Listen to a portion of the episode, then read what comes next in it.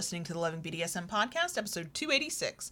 Kayla Lords here with the one, the only, the mildly caffeinated, but not hmm. quite enough yet, John Brownstone. Yeah, close enough. Close enough for government work. Yeah. Yeah. Yeah. Mhm, mhm. this week, we're starting a new series, sort of. I don't know if that's the right word. And we're revisiting our oldest episodes from the very beginning that were short and didn't always feature both of us and didn't have the kind of in depth conversations we like to have now. And we're starting with the very first episode that was six minutes long. Oh my goodness. So cringy to listen to.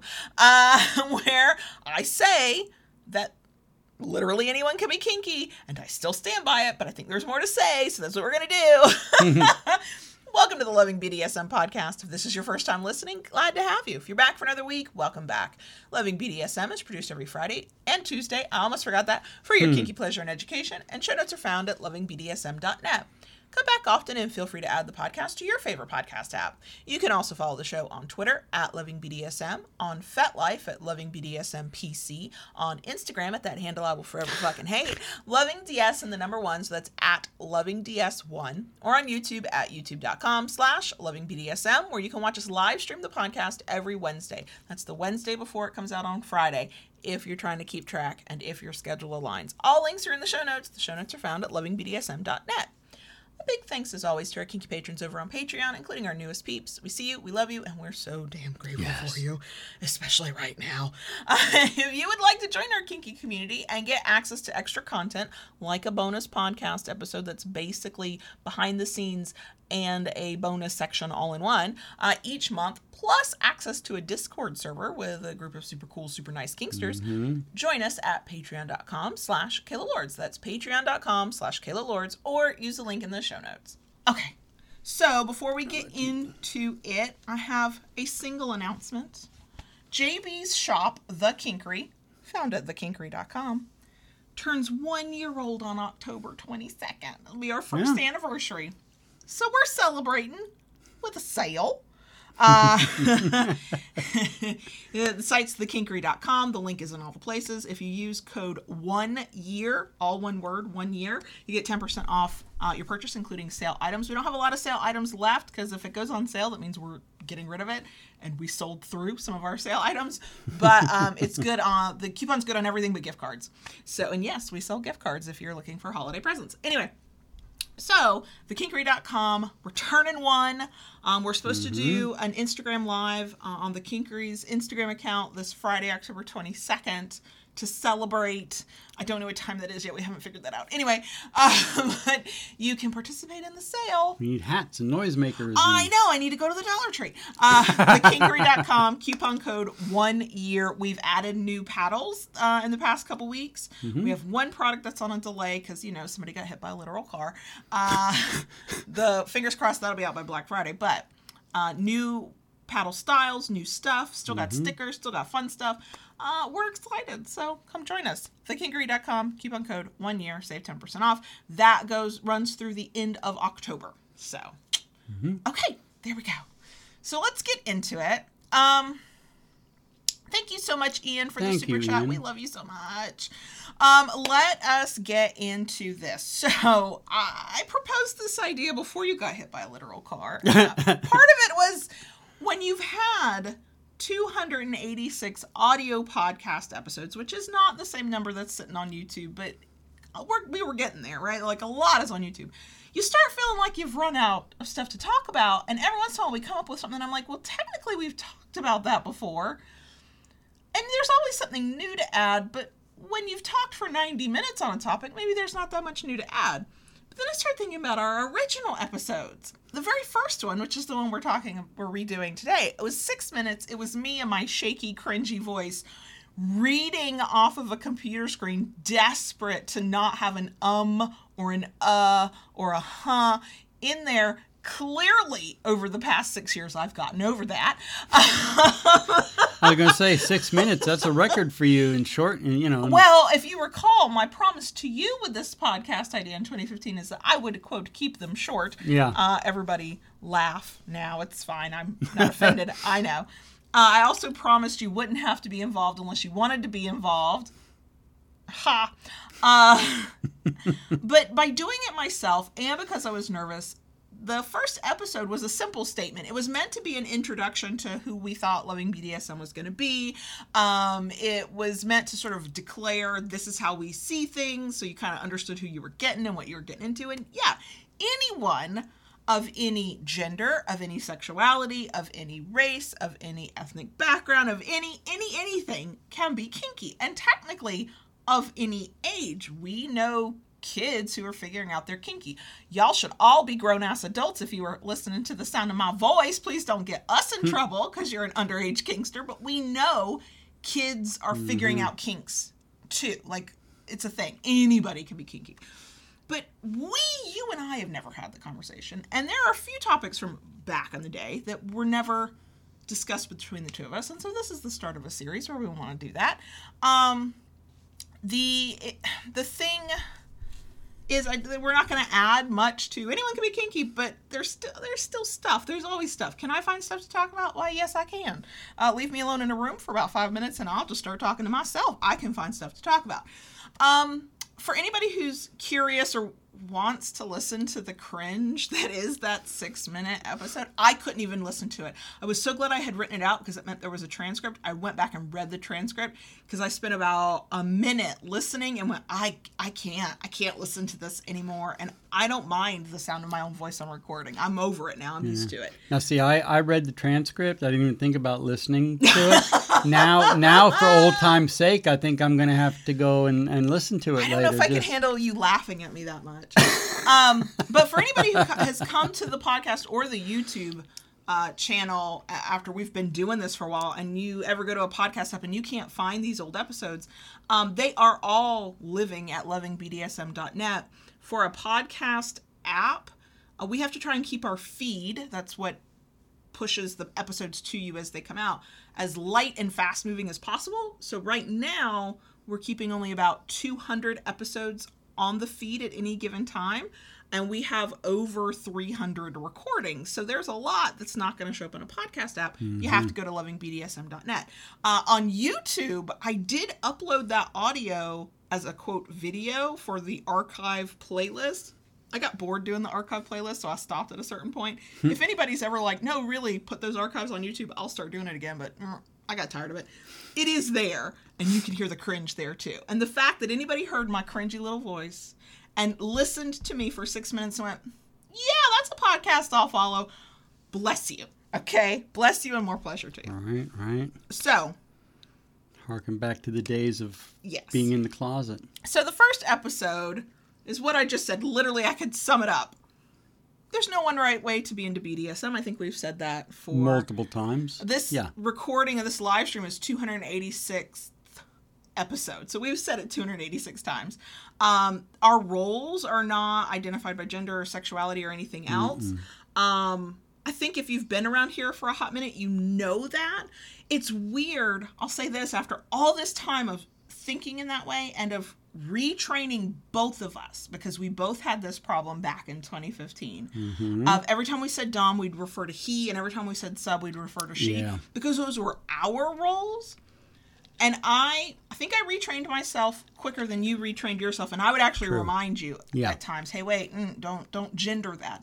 I actually forget now, even though I know intellectually, that out there in the rest of the world, there are people who still do that. They assume that if you're Dom, you must be mm-hmm. um, a man, usually a cis man, uh, usually a white cis man. And if you're submissive, you are probably a cis white female and you're straight and it's a hetero thing. And is that true for many people? Uh, sure, but that's that's like just the tip of the iceberg and you go beneath the ocean surface and it's vast. Like it's it's anything and everything. It it can't it to me it's so strange to label roles in power exchange or kink because there's top and bottom mm. by gender or by sexuality to assume that it's it's hetero just by even one looking at it. I mean, people would look at us and go, "Oh, that that's a straight couple." No, mm-hmm. no, this man's a lot of things, but straight ain't one of them. Okay, like kinky and not straight. I wanted to not just say queer because I that's not yeah. a label you quite yet uh, use, mm-hmm. but like there's an expression about about as straight as a and I can't think of it. No, I can't think of it now either, Somebody yeah. our age or older might remember. Please educate me because there is totally an expression. Yeah. So, yeah, I, six years on, I don't even think in those terms anymore. So when I see somebody know. thinking in those terms, I, I'm like, what planet did we just walk Mhm, onto? yeah.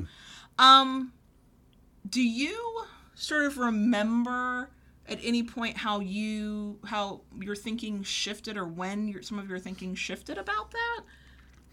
Um, oh gosh. You know, at this point, it seems like so long ago to a certain extent. Um, I, hmm, yeah, I don't know. It, it, it seems so natural now at this point for me. I think it's about what you get used to. And I think that's the problem with why people tend to think of kink or BDSM roles in very narrow mm-hmm. terms sometimes is because that is what you are used to. And so we forget that there are other ways of being beyond our lived experience. Yeah. The more you're around people, the more you interact with people who are different than you, I think the more you're reminded of that. But it's very easy to live in a bubble um, Sure. where everybody kind of looks like you and sounds like you. And that's not always a bad thing, but it is not great if you are if you then judge anybody who doesn't represent what looks like what it looks like in your bubble and to, and decide that they're somehow wrong for how they've done it. I, I think what really started shifting it for me was, you know, for you as as a writer, you were immersed in that community online. Oh yes, not Okay. not just the kink community, but the sex Yeah, creative, sex writer, Mm-hmm. sex positive kind of community for sure. and and I think for me, the the shift really started. I mean, obviously through you, but I being very active in going to munches, you know, going to workshops, going to the club, you know, going to the dungeon. Um, I saw more of it too, which helped generate that shift. I, you know, I will say, I think, and I hate to admit it because we, I think we all want to believe that we're just enlightened on some level, or we just understand and have empathy and like get it. Mm-hmm. Like that's just supposed to happen because we woke up one day understanding it. But I remember my first experiences, not so much at the munches, although the munches that you took me to in the beginning were not as diverse as they could be, but certainly more diverse than others I've heard of. Um, and that sort of opened my eyes a bit like, oh, that's right. I know this intellectually that literally anybody can be kinky, but seeing literally anybody that you might pass in the grocery store be kinky is like, oh, yeah, that, that kind of makes it hit home. But what I feel like hit hardest for me in a good way was going to the dungeon for the first time because in that space for us and i know this is not universally true but for us there was a little bit of, of diversity of kinks. So that mm-hmm. was the first time i saw i met somebody who was a i don't know if this is still the correct term for what they do but the way i think of it is a cross-dresser like their sexuality was their sexuality but their kink was dressing as in the so they were they identified as a man they're a man so they dressed in a very feminine way. And super cute like could pull off outfits. I'm over there going wish i could look like that in though that attire. Um and i remember you or I both having a conversation with him where he was like, This is actually the first kink community I found where I can come in here and I can do this in the dungeon. Like, he came to the door in street clothes and vanilla clothes and then came in and he beelined it for the changing area and got decked out in whatever he was going to get decked out in that time.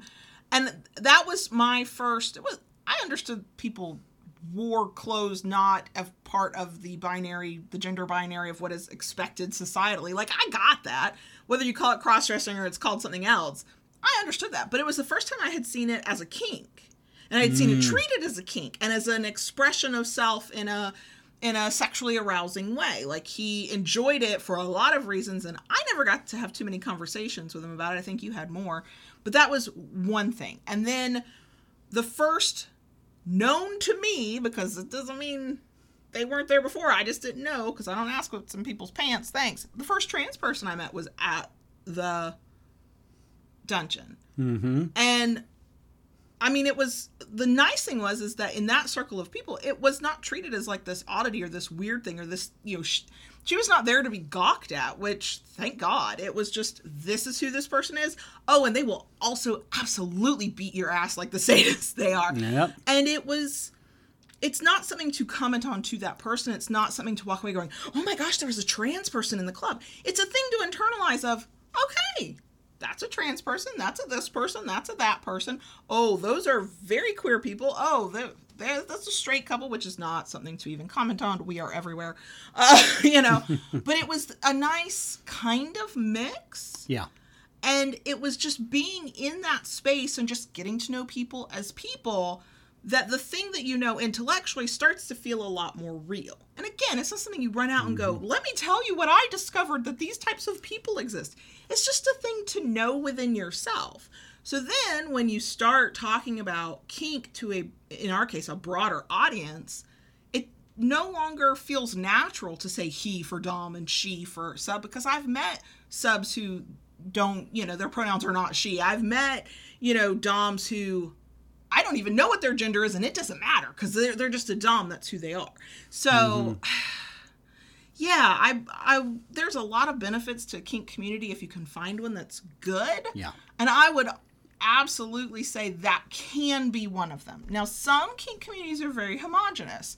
Sometimes that's by design. Um, communities of people who are into pet play, communities of people who are into bondage, communities of people who are into age play. Like those groups exist, and sometimes there are um, communities that are um, more queer, or they're part of a neighborhood that happens to have a maybe a certain racial makeup or a certain ethnic makeup, and so the people in that community are going to look like the neighborhood or the area, and that's fine.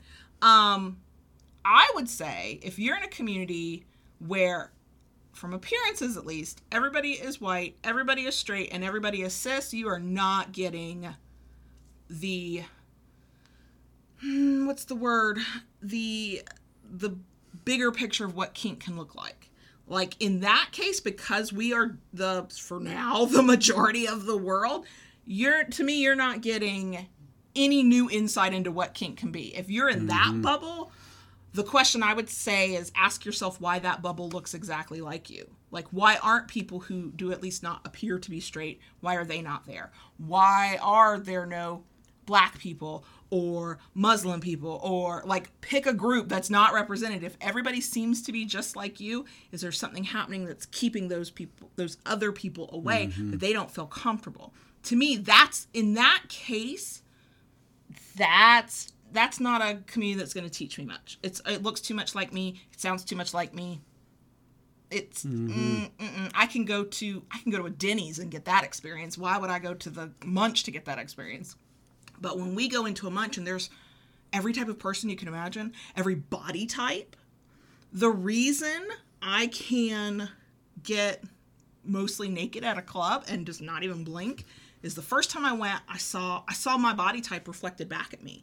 I saw larger body mm-hmm. types than mine reflected back at me. I did not see airbrushed porn like I'd been seeing in Like- Tumblr. Yeah. Thank you God, because that is another reminder that when you think anybody can be kinky, if all we ever see of kink and BDSM online are the airbrushed perfections of three-piece suits and you know sleek, slim, you know non-disabled bodies then you start internalizing that that must be what it is. And so then you go well am i allowed to do this? Because i don't look like that. But going to a dungeon where there i mean there were some beautiful body types that i had to remind myself i had manners and you're not supposed to just stare and drool. That's kind of creepy. Uh, and there were some who was like that does not appeal to me but also that looks like me. Okay okay look at them. Okay i can do i can do that. I can at least do that. Yeah i'm not i'm not the only one who looks like this. For me that was mm-hmm. important. That might not be important for anybody else. It's fine but for me that was that was powerful. And next thing you know i was ripping off my clothes and running up to a st andrew's cross. And now you can't stop me. I walk in and rip off the clothes and walk to the st andrew's cross. But you know, to say anyone can be kinky is important. It's meaningful, but it's also meaningless until you actually go out into some kind of online or in-person community and actually Mm-hmm. interact with the fact that yes, literally anybody can be kinky. Absolutely. I have rambled. What do you think? I've also ramped my blood pressure. I up. think it's Sorry. it's wonderful seeing uh, the diversity that has come about in the community because through that it has brought so much new perspectives in into the kink world that is um, you know just tremendous for what it's it's done for the community. Mm-hmm. Mm-hmm. You know and and that's why you know i i miss going to orlando. Mm-hmm. You know there the munch in orlando is just amazing. Yeah, Yeah. that that that was kind of nice because that was also a moment where I was like, okay, I see all kinds of people, body styles, Mm-hmm. relationship styles, um, outward gender expressions where you didn't know who or what. They they that was for them to, to tell you, but you were like that. Mhm. I don't see that in my local Publix grocery store. Okay, I'm here for it. yeah yeah Um, and then I saw a variety of ages. We have been to munches where I brought the average age down. Okay, I, y'all, I'm in my 40s. If I'm bringing the average age down, that's an older crowd. Uh, we have also gone to events where we could have been everybody's parents. yeah And you know, to a certain extent, again, it's okay if communities crop up around that because maybe that's the area you live in, and so that's the age range of the people who live there. What I have always found telling is when we've been the oldest people in the room, which is, I'll tell you, a little strange to be because in my mind, I'm still 18. I can't possibly be the oldest person in a room. The younger crowd community was more welcoming than the older crowd community, mm-hmm. which was a little annoying. I was like, what? Do we have to like make your hair actually look gray for them to like give us street cred? Like, what the fuck? And this was not a, oh, maybe, maybe they're a little shy and they're a little standoffish. Mm-mm. You know a vibe. When you pick up a vibe, you know. Mm-hmm. And if I walk in and it feels like the temperature also dropped by five degrees because we are outsiders and we're the youngins. it's just like I don't want to be here. but you know i i follow online a little bit and and a number of communities this has popped up now um, you see the younger folks they they call themselves tng the next generation oh yeah, yeah, yeah, yeah, yeah. And, you know, I watch from the sidelines because I belong to so many groups. I see things. And, and this, the things that they are doing in the community is amazing. Mm-hmm. All right. These, these people, you know, they, they've picked up the baton, Mm-hmm. so to speak. And, and I think it is wonderful the things that they are doing, the, the way they're bringing people together Mm-hmm. and the new ground that they're treading Mm-hmm. it is amazing and and i applaud them for that they are doing a wonderful job And yet, and here's where I get, and I don't want to paint all of us old people kinksters with the same brush because that's not fair either. But there are enough that look at what the TNG crowd and younger are doing, and they're the ones going, but that's not what I had to go through, and that's not what I did, so that's not real. And it's I know I, I podcast listeners you cannot see JB's face, but he gave a that's bullshit kind of expression. We know that. If you are here and can hear the sound of my voice, I think you know that. Hell, if you listen to the very first episode, you already y'all y'all get it. but I think it is easy to forget. Again, it goes back to this is what we know, and so mm. this is what feels right, even if it wasn't right. Even if we can intellectually go, no, the way I did that was probably not right, but it's the way I did it, so it has to be a right way because I don't want to feel like I have invalidated my own experience, but these people are doing it in such a radically different way than I did it. How can that be right? Now, not every Kinkster's like this. They're not, but there are enough of them that people get driven away from the communities because they don't want to deal with people like that, or people get into fights on the internet. I do not because I am not engaging in that conversation. no Uh, sometimes you can just let people be wrong because I'm not fighting with them on the internet. Um, but it's another form of one true wayism, uh, which uh, y'all know how we feel about that. That's some bullshit, okay? because if anybody can be kinky, not everybody is, but anybody can be, then that means there's any way to be kinky, that there's no one way to get into kink, there's no one right way to express kink, there's no one right way to engage in kinky activities. Hell, put a group of us in a room together that are all on paper into the same kinks and we all like it a different way. So there's a spectrum of one into another of stuff to do within each specific kink itself. So how how can we walk around going, well, the way I did it is clearly the right way, and if you're not getting into kink or expressing kink or exploring kink in the way I did it, then you're doing it wrong. Like, and then in the other hand, go, but yeah, sure, anybody can be kinky. Yeah, yeah, yeah, I get that. Except if you don't look kinky the way I do kink, then it's wrong to me. Like, it's very narrow-minded, mm-hmm. uh, fixed mindset kind of thinking. I don't have time for it. Um, I do have to sometimes remind myself that that is still prevalent. That is still a bigger part of it. Like in my mind, the BDSM community is kind of kumbaya. We live and let live. Whatever the fuck you want to do, just don't hurt anybody, get consent, be aware of risks, mm-hmm. all that good stuff. I know that's not true. I read the horror stories, I hear the horror stories, you know, and the live chat here on YouTube every week there's somebody who's like, "No, let me tell you what I experienced." It still goes on. But that's why, to me, on one level, the message of hi, anybody can be kinky and we can kind of do this in any way we need to that works for us mutually with a partner is still, it feels like a silly, hokey message. I'm kind of like, am I really on episode 286 of a fucking podcast telling people that anybody can be kinky? Yeah, because we kind of still need the reminder including and sometimes especially people who've been doing it for a long time and have gotten stuck in their ways. Those are also the people I don't have time for. Mm-hmm. I just don't have patience for that. Hmm. And I am a person um, that uh, doesn't like change that much. I don't like mixing. I don't. It's uncomfortable to learn new stuff sometimes, and yet that's what kink is.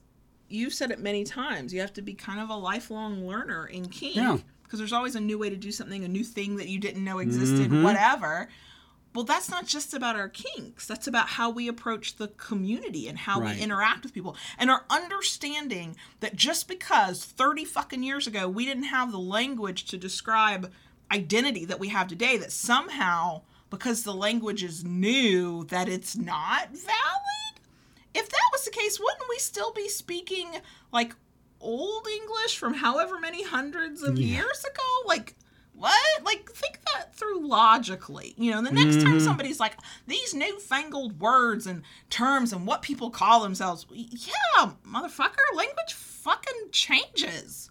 I mean, or would we like to go back to using thee and thou? And I'm not even sure how to properly use that grammatically, okay? like, fucking hell.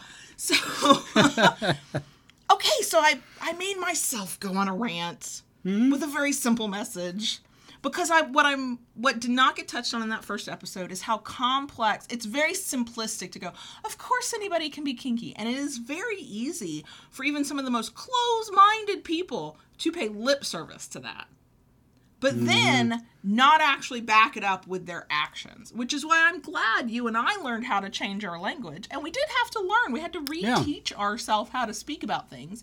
And every once in a while, it'll still slip through, and it pisses me off when it does, but you know, we're human. Mm-hmm. Um, I would rather talk about the role Dom, sub, top, bottom. Quite frankly, my biggest conundrum is I don't want to say Dom slash top, bottom slash submissive all the time when I mean both because both what I'm talking about can apply to both, but I don't have a better term for it. Hmm. So sometimes I just say dom, I mean top. Sometimes I say top, I mean dom. Language is weird. Um please rant yourself cuz I feel like I have sucked up all the oxygen as usual. Uh Well, I think on a very simple concept. you're fine. You're fine. I, I, guess what I would, would say to some of this is I, I find it um, a bit humorous um, and timely going back to the um, comment we received earlier. Mm-hmm. Because, you know, we often talk about how everything done in, in the kink world is a spectrum. Mm-hmm. So, you know what? If you like pink, fuzzy handcuffs, all the way up to the person that goes into edge play and consensual non consent, all right, y'all kinky. Right. In your own way, shape, and form, however you enjoy it, however you do it, you're kinky. Mm-hmm. And it doesn't make you any more or any less one or the other. Mm-hmm. Yeah, I have this when JB is referring to a uh, comment we received about how we're fake kinksters and we're the fuzzy handcuff kind of fake kinksters. okay. anyway, um, I'm just wondering is there a grand kink master walking around with a clipboard grading all of us? Other kinky people and making the grand determination of who is actually kinky? The grand poobah of kink. The grand poobah of kink. that person better have a cool hat, is all I'm gonna say. Um, yeah, when we start determining what is and isn't kinky enough or kinky at all, real or fake kink, we are walking away from this premise that anybody can be kinky. And just like uh, your kink's not my kink, but your kink, kink's okay Yeah. y- I don't have to understand your kink or how you engage in your kink for you to call it kinky, right? Um, I see some of these jokes, these memes online that's like, erotic is uh, using the feather, kinky's using the whole damn chicken. Nah. You're not using the feather right if you can't make that kinky, is all I'm saying. Like, there's degrees of this, right? Everything is in a, a varying degree and a varying Yeah. experience and expression of it. Um, and and yeah, one true wayism gets away completely from that concept that any one of us can be kinky in any way we choose, in any way we define. Um, one of the things I, I was trying to jot down notes from the cringy six minutes when I finally just read the transcript. It's okay if you just do too. The transcript's in that episode. Um, is that one of the other assumptions we make, even when we're like, yeah, yeah, anybody can be kinky. That's a very high level kind of sure, sure, sure platitude. Drop down. Think about how some people treat people based on their perceived or actual role. If you are perceived to be the dom or the top, and I have watched this, and I've watched this mm-hmm. mostly in relation to you, but in, oth- to other people as well. I watch a group of actual fucking adults give the person they've perceived as the dom more respect, more time to talk, certainly a lot more uh, time to talk than sometimes they deserve. I'm like, why are we not cutting that asshole off? They're not saying anything useful, and I could be meaning myself in that. It's fine. It's okay if somebody thinks that of me too. But and then I have watched in communities where if you are known to be or you are perceived to be the submissive or the bottom, sometimes you get less time to talk. You are not allowed to take up a leadership position. If you try and take up a leadership position, everybody's looking around for the dom. Oh, is your dom going to help you too? Um, and I think that that also gets back into sort of that one true wayism thing of kink, where we think we know what it means to be in a specific role, and all we really know is what it means for us at this moment in time. Because my role as a submissive has changed drastically over the years. When we were long distance, when I was in submissive mode, player player one mode there, uh, I was a little bit more subservient. I, was I sassy? Of course. Am I breathing? Of course I was sassy. um, but I was much quicker to be like, "Yes, daddy, whatever you want, daddy." You know, I was. It was more of a tell me what to do and I'll do it immediately. There might not be as I don't want to say pushback, but maybe that's the word you would use. you were also more apt to issue commands and orders and be firmer in things and Yeah. be very clear about what you want. And as time and life gets in the way and relationships evolve and change, That has evolved and changed it's evolved it. and yeah. changed with it exactly and so when i think of what it means to for me to be submissive i actually have to be careful that i don't try to think back to five or six years ago because that submissive she's a nice girl and all but that was Mm. then this is who i am now are there things i might like to change or shift a bit sure but Mm. in general those two ways of submitting are a bit different now, but neither is any less valid than the other one. And I know because it happens to me regularly that a lot of people look at me, know I'm kinky, and, and unless I actively go, here is my collar and here's my submissive shirt, you know, they don't think I'm submissive because in their mind, they've got this snapshot of what that means to be submissive. And sometimes it's mm-hmm. based on their own experience and sometimes it's based on the fantasy they have in their head, you know, or whatever it is. And I, that's another thing, another layer in the idea of it's not just that you can be kinky, you can be kinky in the way that works for you in this given moment in time. And the only thing you've really got to worry the most about is how it relate if you have a partner, how it relates to your partner, and are, are is it meshing well together? Right. Um, have you noticed that about how people treat DOMs and perceived DOMs versus subs? Mm, yeah, to a certain extent. I I ask because uh, DOMs don't always notice. they're they're used to kind of being, and I and I don't I don't have any direct knowledge of this. I would be curious to hear from uh, women who are DOMs or people who are perceived as women who are DOMs. Um, how your experience varies from your masculine counterparts. Yeah. Because do we the the the the gender bullshit that's out there about how we treat men and women, and then mm-hmm. hopefully we just acknowledge people who are neither men nor women. But you know what I mean? In that binary, do female DOMs get that same deference? Is it am I perceiving that from mostly masculine mm-hmm. DOMs? I don't know. And yet, at the same time, I see a number of submissives that hold leadership positions. I mean, they they or uh-huh. they organize events, they organize munches, they they do this, they do that, and Give us a minute. Subs will, Oh, yeah. subs will take over the fucking world. We got this. hmm So you know, I I see a lot of that too, mm-hmm. and I'm like, cool.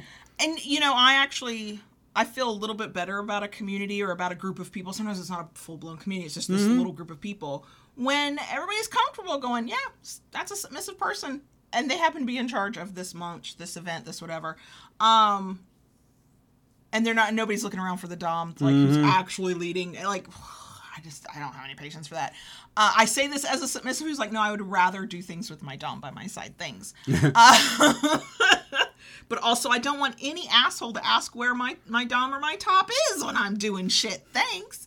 Um, but yeah, that's a that's not. It doesn't mean the community is perfect or that group is perfect, but that's a pretty good sign to me. If you if you're not, you know, pulling back and going, wait, but you're submissive, you can't do this. Well, yeah, the fuck you can.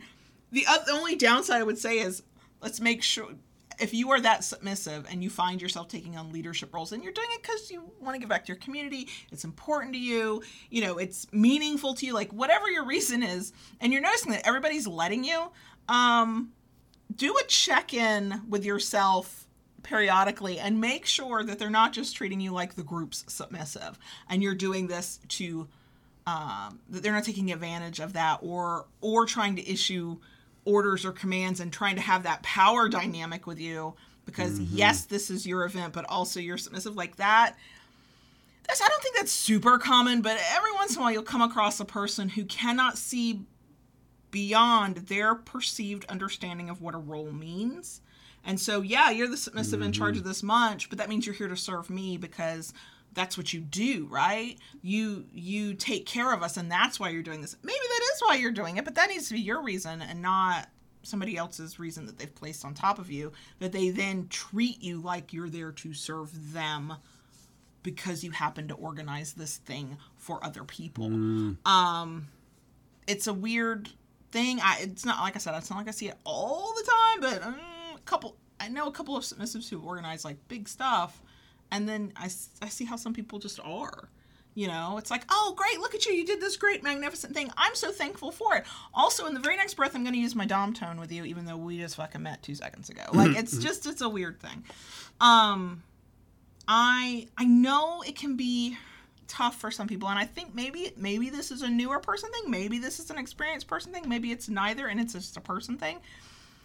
But I know that it can be hard for some people to think beyond I'm in a kink space, in a kink community, and I'm kinky, and this is my role, and so the rest of life does not apply. You know, it's like all of the rest of the vanilla world turns off the moment you walk through the, the doors to the munch. That would be nice if it did, but I am much Right. more impressed by people who can kind of f- flow within the middle part and the nuance of that space, meaning yes, we are in this kink event space for a workshop, for a munch, for a something. There may be casual flirting or conversations, and maybe a mm-hmm. dom tone or a sub tone of voice will come out, maybe a look, maybe a flirtation. But also, in the very next moment, your server's going to come to the table and ask you what the fuck you want to drink, and you can pivot and be a person who's ordering at a restaurant and not a domly dom type or whatever because a- and, that I I would also say that's a little bit of a skill to navigate. I would be more sympathetic to newer kinksters because i know that rush of oh my god i'm kinky and i have this role and this is what i think that role means and i want to inhabit this role all the time. And what do you mean i have to turn it off for the server to come take my order at the munch? Like what do you mean?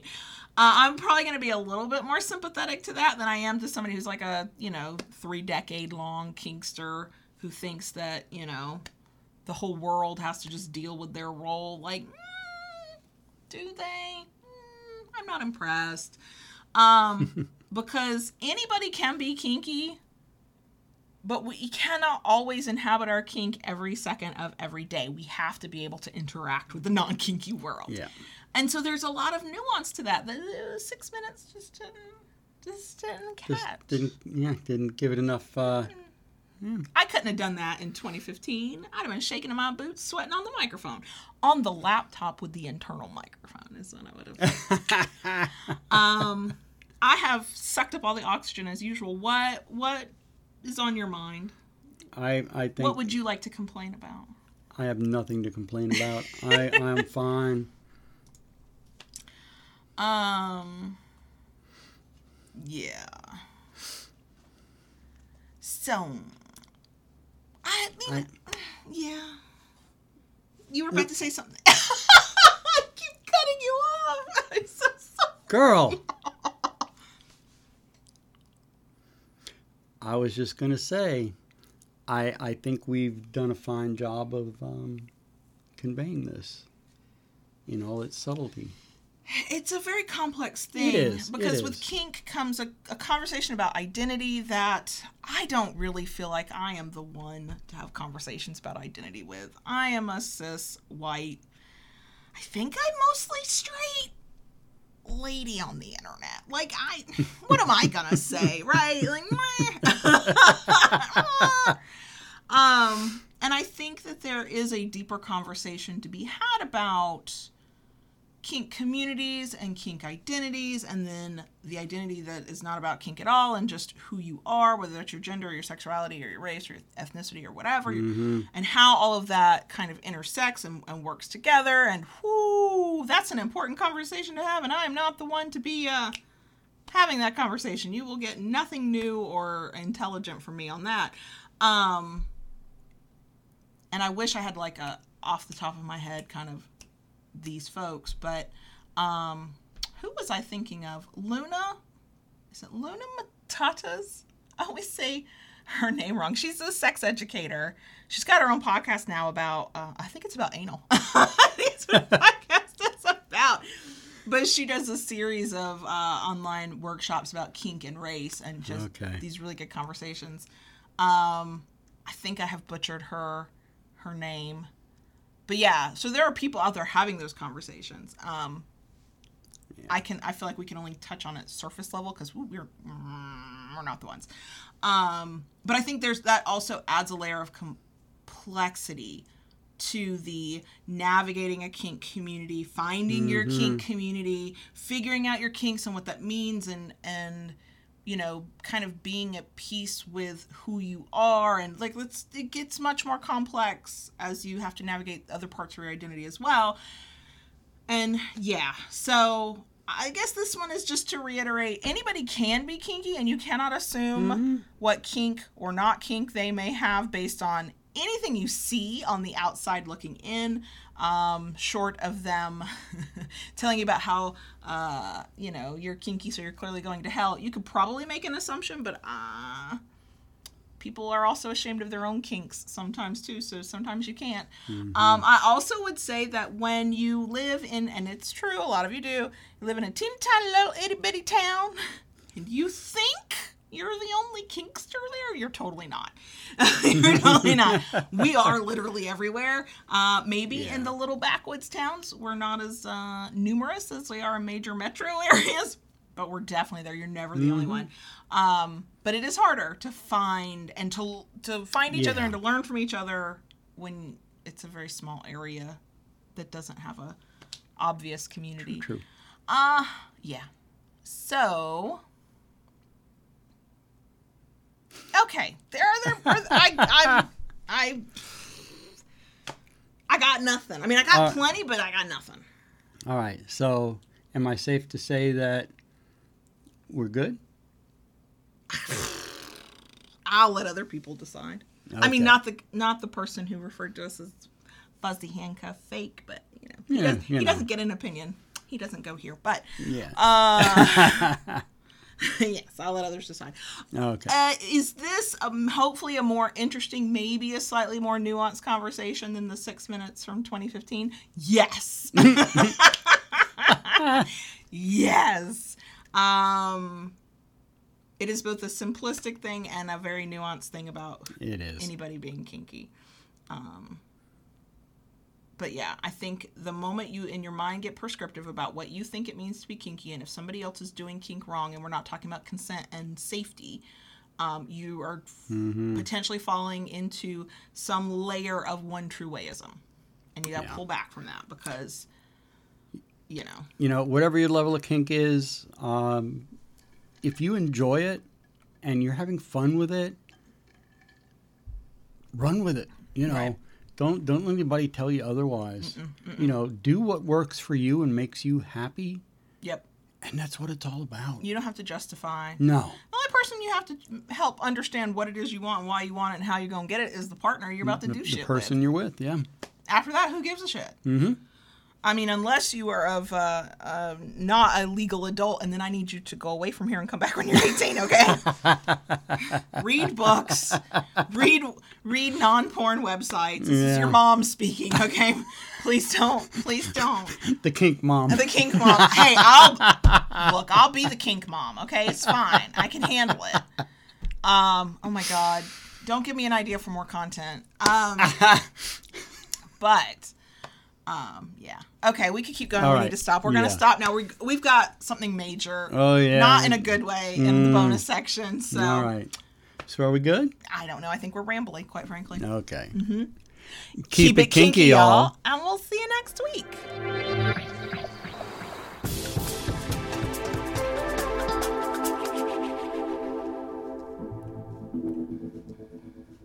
Daddy, Yes, baby girl. can I talk to the crickets? Yeah, go ahead. I'm not even gonna play with you this time because I know you got you. Yeah. Oh yeah. Go for it, girl. Okay, so if you were able to watch or listen to in the background our Friday night hangout, uh, which was done on October 15th. Yeah, yeah, yeah. You already know this. This will be a repeat.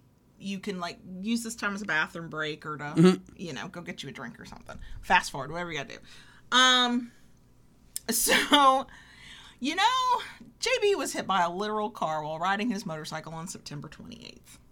And we thought, wow, that's a big major thing. And it is. And he's in the process of recovering, and you can give an update after this. Yeah. And very grateful it was not any worse than it is. And we thought, okay, that's like that's like our thing. We're that's our big thing to, to deal with. The universe is done with us. Mm, The universe was not done not with done. us. Nope. Friday afternoon, when the 16 year old who has been driving for three months uh, left school, was taking a friend home, he got into an accident. He is fine. He Nobody is was- nobody There were hurt. No injuries, no No. ambulance rides. Nope. Um, he was at fault. He rear-ended the car in front of him, who had stopped, and he didn't see it in time and stopped too late. He was driving a 2012 Toyota Corolla, my car.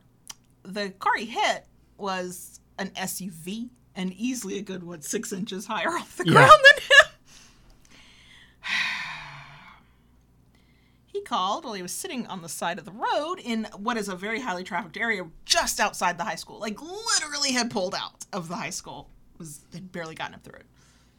Uh, the car uh, has no front bumper. The radiator is pushed into the engine. The front quarter panel is smushed, and the passenger side door cannot even be opened. The driver's door, it opens, but it With a little, um, it lets you know it didn't. Wish it did not have to open. yeah. Um, we had to have it towed to a body shop. I had to call the uh, Geico again because I didn't get the same person uh, to file the claim. The 16 year old had to talk to Florida Highway Patrol and get his very first ever uh, traffic citation. What What was funny though was when we showed up there because we hadn't heard from him for a little bit. Um, he was like, "Oh, good, the adult figures are here. I don't have to deal with this anymore." like, "Oh no, you did this. You have to deal with it. You were the one involved. You need to talk to And the that officer does involved." not want to talk to your mommy. Yeah. He wants to talk to you, the driver. Yep. Um, this was all happening on a night when the child's in band. He was supposed to have a big old football game. It was homecoming weekend. He was late getting Mm-hmm. all that. Thankfully, his band director's like, "Yes, you've been in a car accident and you have to talk to the police. Yeah, I can give you a pass Yeah. for being late." Um, the uh, so he does not have a car. We were very quickly uh, informed through just life how spoiled we've become by having another driver in the house. Been a lot of running around. Yeah. Um, the guy at the body shop, nothing's official yet. I just got the last of the pictures to the insurance adjuster this morning as of recording. Um, but the guy at the body shop took one look at it and went, Yeah, it's probably totaled. Yeah. it's like, Shut up, you shut up right now. Yeah. when we pulled up to where the accident happened to check on him because we weren't hearing from him, he hadn't said, "Okay, the wait for highway patrol is this long." He hadn't given me any details after he called, and I told him what he needed to do.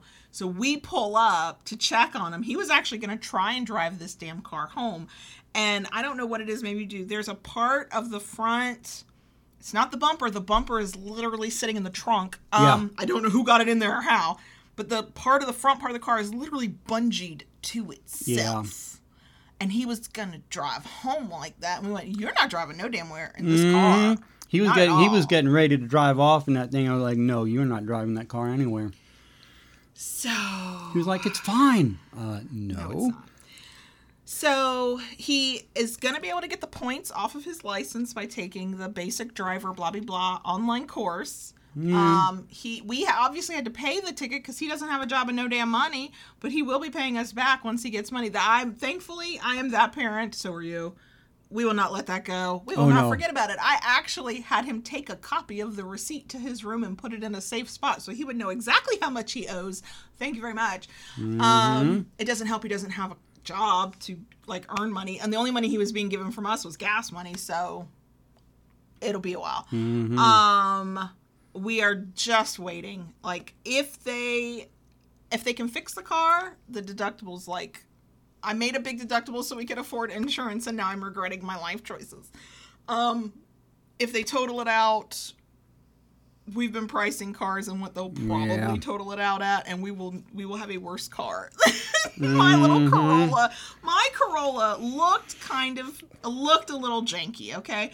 But it only had 84,000 miles on it, and it's a 2012 and and, we ran up- really well. we kept up with all the maintenance on it, so we knew it was a, a decent, you know, in, in good shape. So the good news is we don't have to replace your bike. It'll cost us fifty dollars to fix it. Correct. The up in the air news is we might have to get a whole ass new to us Car. kind of crappy car. Yeah. Yeah. Ah, that was So, that was Friday. Well, the, the, the, the part I got a good chuckle about um, when when we arrived there, I, I, I went with the 16 year old to go speak to the band director to let him know what was going on.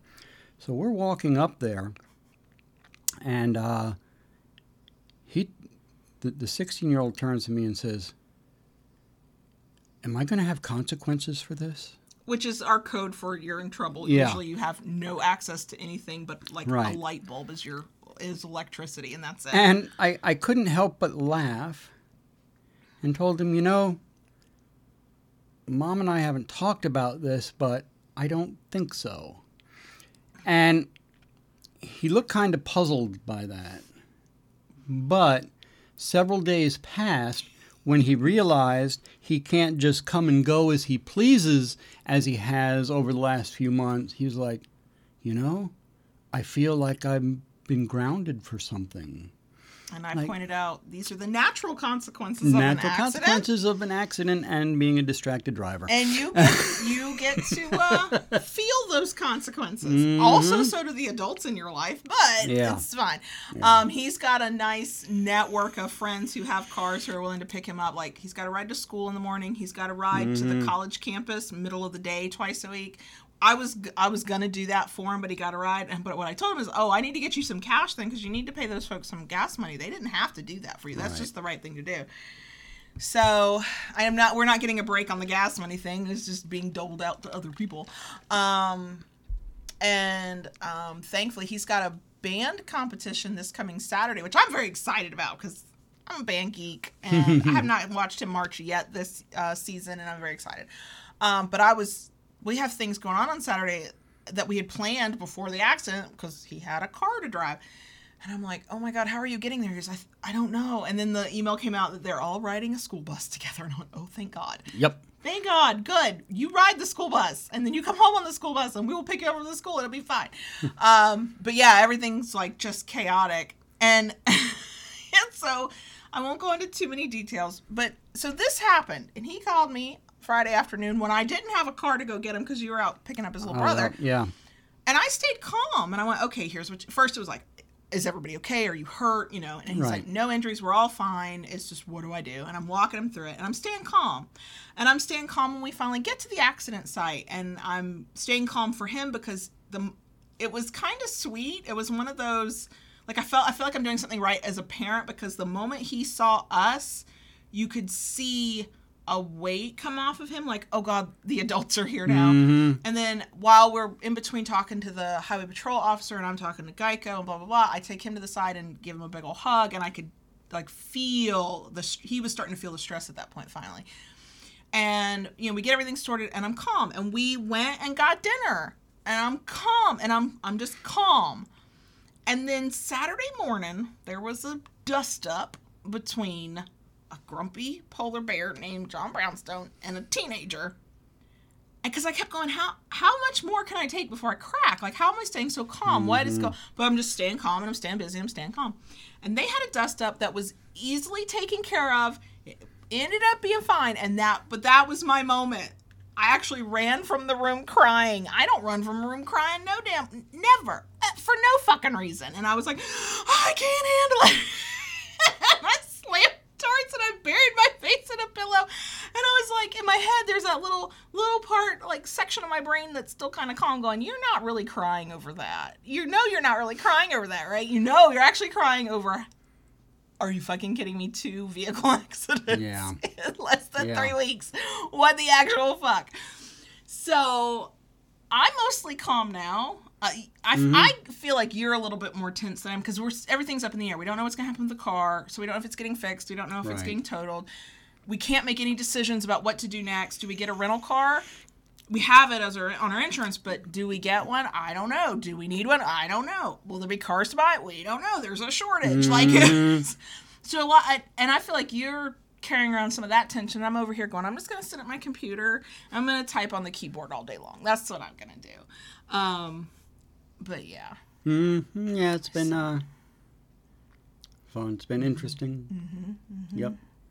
now onto a more positive thing, but still about auto accidents. Mm-hmm. Uh, would you like to give an update about how you're doing at, since being hit by a literal fucking car? What kind of car? a literal fucking Really? car. Huh. or a fucking that. literal car, but it. I feel like the meaning changes once it becomes a fucking literal car, I'm, as opposed I'm, to a figurative car. yeah. I'm I'm doing fine. I'm I'm doing much better. Um, like I explained earlier, not quite hundred percent yet, but getting there. For podcast listeners, hopefully in the next week or two, we'll get back to minisodes on Tuesdays again. So that will be exciting. Yeah. So, um, you know, I, I am doing much better. Uh, went to a, um, had a follow up visit with the doctor. Um, That happened. I think we talked about that in the bonus section and- last week. Did we? Yeah. Okay. Yeah, time has no meaning, but yeah, I think we did. Yeah. And, um, yeah, I, I've pretty much been on the mend. The the bruising is just about all gone. Yeah, there's a couple yellow spots, Mhm. but no, the purple's all gone. Yeah, I'm I'm still tender in a few spots if I if I sit wrong or sit too too long. Mm-hmm. Uh, little tender. There's a few spots that's still some swelling. Mm-hmm. Um, little stiffness in the shoulders once in a while, but I mean, you're a 60 year old man who got hit by a car. I'll, I'll probably be able to predict the weather after this really well. So you know, exactly. exactly. I'm pretty sure that in like five years' time, you're gonna go, man, that shoulder still is stiff, and I'll be like, yeah, because you were hit by a literal fucking car. um, on on the bike itself, um, they did not total the bike. no, thank God. Um, and that is in that has been towed to the shop. It is in the shop. Have you gotten any updates on that? Have not gotten Oh, the okay. updates. I, I may stop by sometime this week if I have a chance. Yeah, at this point in our life, we just drive around town, co- stopping to visit her vehicles. Yeah. I did go to the body shop today. I Mhm. was like, "Can I see my car? I need to take pictures for insurance." Mm-hmm. Mm-hmm. Visitation with my Corolla. Right. so, um, you know, yeah, I'm I'm I'm doing well. I'm doing well. Yeah, I, Um, I'm actually not I'm not popping Tylenol no. Yeah, you were all day All long long, like yeah. I, I was for a while. I've, I've pretty much cut down on that. Um, the doctor did give me some muscle relaxers, which I was very grateful for.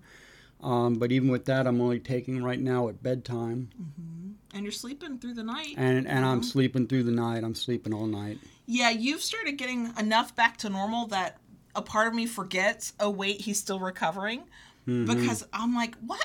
Why can't he just do this? Why is he taking so? Oh yeah. Why did he have to sit down after that? Oh yeah. Yeah. Literal fucking car. That's right. That's right. I Mhm, remember mhm. now.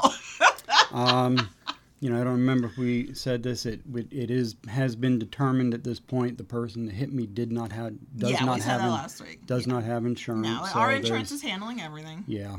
Uh, I think we have accident forgiveness for the 16 year old's accident, so hopefully Yeah, hope they so. won't raise our rates. We'll see. So yeah, it's just a Mhm. uh, happy fall. I don't know. I don't know. yeah. Um, I think we mentioned this a few weeks ago, but it's been confirmed on our wedding anniversary this month. We'll be at a band competition, yeah. so that'll be fun. Actually, it'll be fun because I I love band competitions. Um, I did because I had to send over some tax information for another thing that I was doing. I did figure out what year we got married. Okay, do tell. It was 2017 because that was the first year we filed our taxes jointly. and I only know because I had to send somebody five years of records for Right. something, and I was like, wait, 2016, his name's not on the file. 2017 is, oh, we must have gotten married in 2017. So maybe we should make a note of that so I don't have to go to tax records whenever I want to know yeah. what year we got yeah. married. Okay. Look, y'all, when I tell you I am not sentimental, clearly that's what I mean. so, yeah. Oh, and this is this happened weeks and weeks ago. I think I mentioned it at least once, but just to add to like the the stress pie that we have, I've lost my wedding band. I have the Yeah. the engagement part of it, but my actual wedding band's gone. Can't can't replace it right now. I'm just every once in a while I'll just be like going about my life dealing with, you know, this car accident, that car accident, this kid, that kid, and I'm like, I've lost my wedding band.